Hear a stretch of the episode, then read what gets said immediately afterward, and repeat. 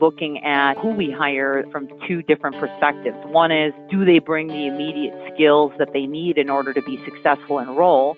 But the other is, do they bring the competencies, i.e., the ability and knowledge to transform and come on that journey with us?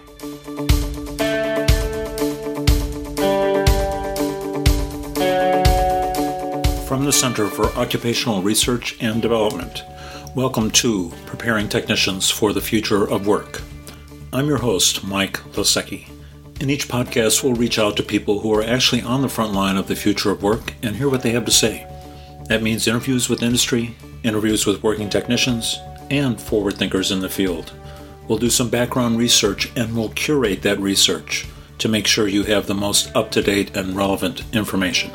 And in every episode, we'll suggest action that you can take. We want to inspire you to take that action. This podcast is brought to you by the Center for Occupational Research and Development, known as CORD, with financial support by grant from the National Science Foundation's Advanced Technological Education Program. Opinions expressed in the podcast do not necessarily represent those of the National Science Foundation. You can find out more about our project and our approach at preparingtechnicians, all one word, dot org. Today, joining us is Amanda Felvey and she's the Director of Human Resources at BRP Marine Group. Welcome, Amanda. Tell us a little bit about yourself and your company. Sure, Mike. So thank you so much for uh, providing me the opportunity to speak with you today. So I'm a proud Evinrude employee uh, since 2001. Been with this business now nearly two decades, and it's really been an inspiring journey. For the members of the audience that might not be fully familiar with our brand or our brand's history, we've actually been an iconic brand for decades. The Evinrude outboard engine was actually first conceived in 1909 by Ole Evinrude. So this year we'll actually be celebrating our 110th anniversary. The brand actually spent a few decades as a part of the Outboard Marine Corporation before the closure of that business.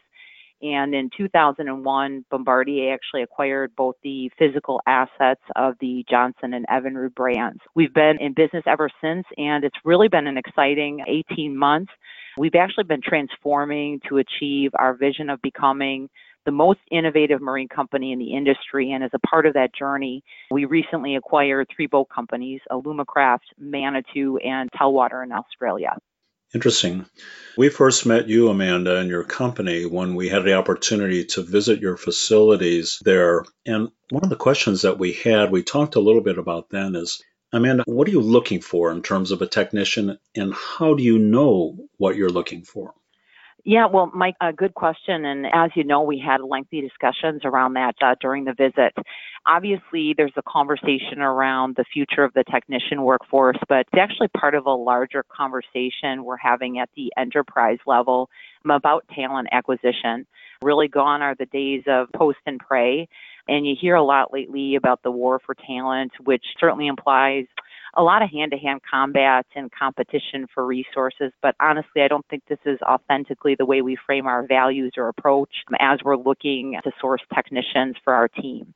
We've actually, you know, shifted into being more relational and earning our way into talented candidates consideration kind of by showing who we are and what we have to offer. So perhaps a long answer to a very direct question, but certainly I think that we've developed a new level of openness in terms of pipeline and candidates. We're certainly looking at some of the fundamental skills, but have also started to kind of opening ourselves up to a number of networking conversations and building relationships across multiple domains to find the talented technicians of the future. Amanda, I think one of those approaches to building those sort of relationships has been to partner closely with the technical college in your area, that's Gateway Technical College. What is that program you've created there? Will you tell us more about that? Sure, Mike. So you're referencing the MMOPP. I know that's quite an acronym, so I'll unpack that for you. It's the Motorcycle Marine and Outdoor Power Product Program. So really the creation of this partnership with Gateway actually been incredibly energizing and ultimately productive, which is a perfect combination. I had actually received a call from Bryan Albrecht, the president of Gateway Technical College, almost two years ago now, and he reached out to me based upon an article he had actually just read in a trade magazine about the shortage of marine technicians. And sort of out of that conversation and trying to expand our thinking, we kind of asked ourselves a key question. How could we actually get those in industry, you know, larger than Evinrude, larger than BRP Marine, involved in developing a curriculum that actually served multiple channels? Thankfully, through the collaboration of many industry partners and actually, frankly, a lot of hard work, we were able to answer that question, which is yes, ultimately, when we get people involved, we were able to put together a compelling curriculum that attracted students. We're now I believe in the second year of that program, and we continue to see improved attendance. And I think really the secret sauce there was twofold. The collaboration, certainly with the college. I mean, Gateway is absolutely outstanding. The caliber of their staff and the passion that they bring to the process is just amazing. But I think the other portion that really made that successful was the collaboration with other employers. I really think everybody came in very much working from an abundance versus a scarcity mindset, and that really brought a different level of collaboration. So, Amanda, if I've got it right, this isn't just for students who want to go to BRP, but rather there's a spectrum of job opportunities that you and your fellow industry people have created, right? Yeah, absolutely. So there was a conversation initially around just having it be in the marine space. And really, I think as we had a reflection about how do we keep our eyes on the prize in the larger, more holistic picture, which is we genuinely have to believe that in order to attract students to the program, we wanted to make sure that there wasn't a one to one ratio between the curriculum and, and job placement. I think we all felt that providing them with a diversity of skills ultimately would provide a, a larger number of opportunities, a larger student pipeline, and that ultimately, like I said, you know, we're better together. So that was the genesis of saying, let's not just make that marine, but also the motorcycle and outdoor power products portion. Actually, that sounds really good. In the show notes, I'm going to put a link to that program at Gateway Technical College. I believe it's a one year certificate program. Isn't that right, Amanda? That's correct. One more question on that. As part of that, do the students who are in that program are they able to get work experiences, internships, anything like that? Is that part of that? Yeah, so it's not a guarantee, but the way that the curriculum was developed is there's a portion of it that is certainly classroom, more theoretical learning, but part of the lab, if you ever have the opportunity to see it, and, it's really special. It's worth the visit if you can make it you'll see that the way that the lab is actually laid out provides a lot of opportunity for actually hands-on application of the learning. And I think that's one of the things that Gateway does exceptionally well, which is this mixed mode learning that allows you to learn the concepts but then apply them. So obviously students coming out of that program, whether it's with BRP Marine and Evinrude or with another employer in the area are definitely going to have an advantage. They know the mm-hmm. concepts, but they've also applied them in a real world context. And so when you're looking at a static resume and kind of comparing one candidate to another, somebody that has that applied experience certainly is going to have a leg up in terms of skills and competencies consideration for a role. In terms of co-op and internship, we have a very strong program here. We welcome many students across many different disciplines every year. And so while we can't systematically provide a guarantee, we definitely want to make sure that the people coming out of the MMOPP program are part of the consideration set for opportunities with us.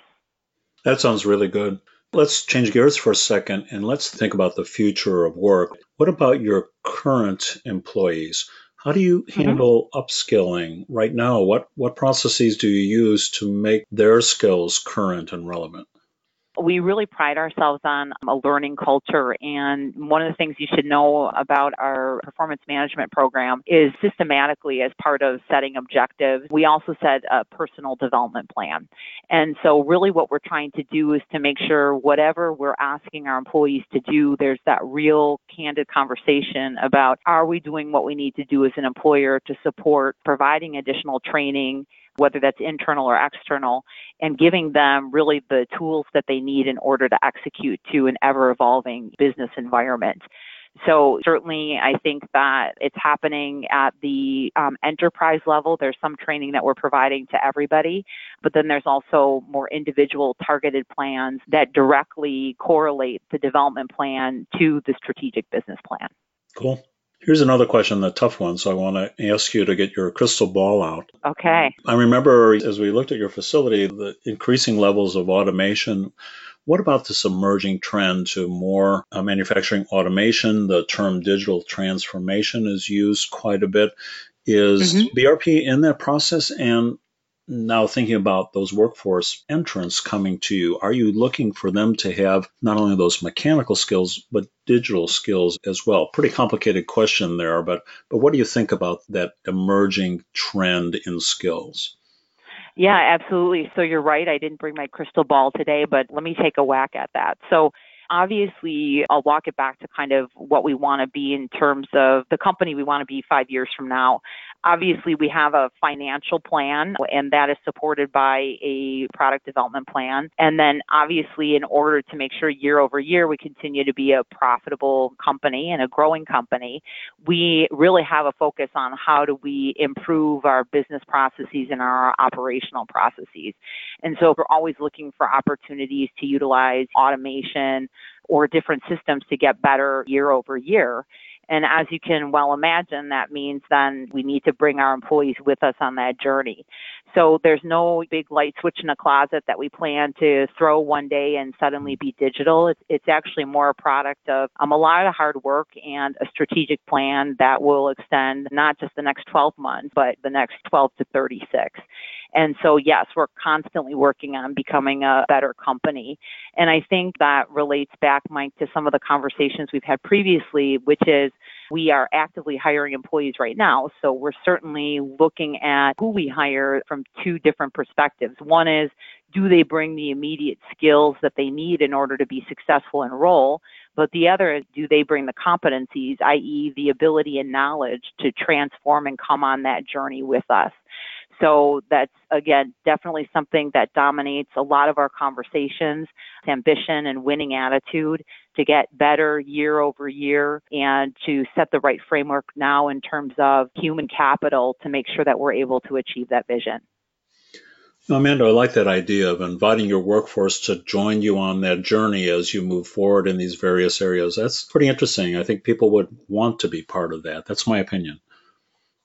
Yeah, absolutely. And I think certainly in interviews and conversations that we have, that's definitely a core part of kind of the exploration we do about is it going to work for the company and is it going to work for the employee joining the company? There certainly needs to be reciprocity there if it's going to be a good long term productive relationship. So those interview questions are centering around, hey, help demonstrate what you know today, but also let's talk about the level of agility and openness you have to going through this transformation with us. I think that's going to lead me right into my almost last question today, Amanda. What advice would you give? Let's suppose I'm an 18 to 24 year old. I might be working in some other industry. I might be in that program at Gateway, and I'm getting ready. I'm trying to get a job interview with BRP Marine. Okay, I've, I've sort of made it past the screen. What advice would you give to that mm-hmm. person who's going to come in and interview with you for the first time? What what should they try to convey to you? I'm a true believer in authenticity. I think it's really getting prepared by being able to talk about yourself. I would call it in a past, present, and future context. Really, what we're looking for is what have you done? What applied knowledge do you have that we can immediately capitalize on when you join us? What do you think you can bring to the current role, but also where do you want to go in the future and being able to have a really clear vision of what that looks like. Uh, when I look at employees that come in and integrate most rapidly into our culture, what I consistently see is those are some of the same people that in interviews translated that passion for what we do. So certainly we want to pay people fairly and equitably for the work that they do, but we also are hoping that there's something that they find in terms of that work that emotionally and intellectually stimulating. So I think the best thing you can do is come in and be prepared, but also show that authenticity and that commitment to not only the job, but to BRP's mission. That's pretty strong advice, Amanda. I think anyone listening, whether it's BRP Marine or whatever company that are interested should come across like that. I like that term, the authenticity. You yeah. Know, today, Amanda, it's been interesting because we talked about lots of things. We talked about posting and praying. I love that term. That's probably not the best way to find the, the technician of the future by posting and praying. Well, not anymore. Right. the war for talent, hopefully you and your other colleagues across industry segments are maybe not so much at war with each other as you're working together to, to make this all happen. So I like that. And then I thought, as we talked about these emerging trends in the future, when you said, you know, Mike, there's no light switch that's going to be thrown, that really struck mm-hmm. me. It's a process that you're going through over the next few years, and you're inviting people to join you on that journey. Pretty cool. Yeah, absolutely. And I think, Mike, that that goes back to the whole notion of agility and resilience the modern world of work uh, means there's not a job probably that exists any longer where you can come in and anticipate doing the same thing every day. We're constantly in motion and we are really eager and excited to have people join the team that finds energy from that constant progress and transformation. I've got it. Thanks, Amanda. I want to thank you again for joining us today on the podcast and also for being part of our project. You and your company helped us look into that crystal ball back when we visited you, and I really appreciate your comments today, Amanda. Oh, again, Mike, thanks so much for having me. Okay, goodbye then. Bye. That's it for today, listeners. We were really struck when Amanda talked about agility and resilience in the modern workforce. She told us how they looked for that right from that very first interview, and she said that translates into success in the employees at her company. So, your task for today is to take a look at the show notes. We put a link to that program at Gateway Technical College. It was developed in consort with a number of industry partners in the area. It was designed to help prepare technicians for a variety of industries variety of career opportunities. You might consider if you can do something like that in your area. That's your action for today. As always, find our podcasts on preparingtechnicians.org or subscribe on Apple Podcast or Google Play.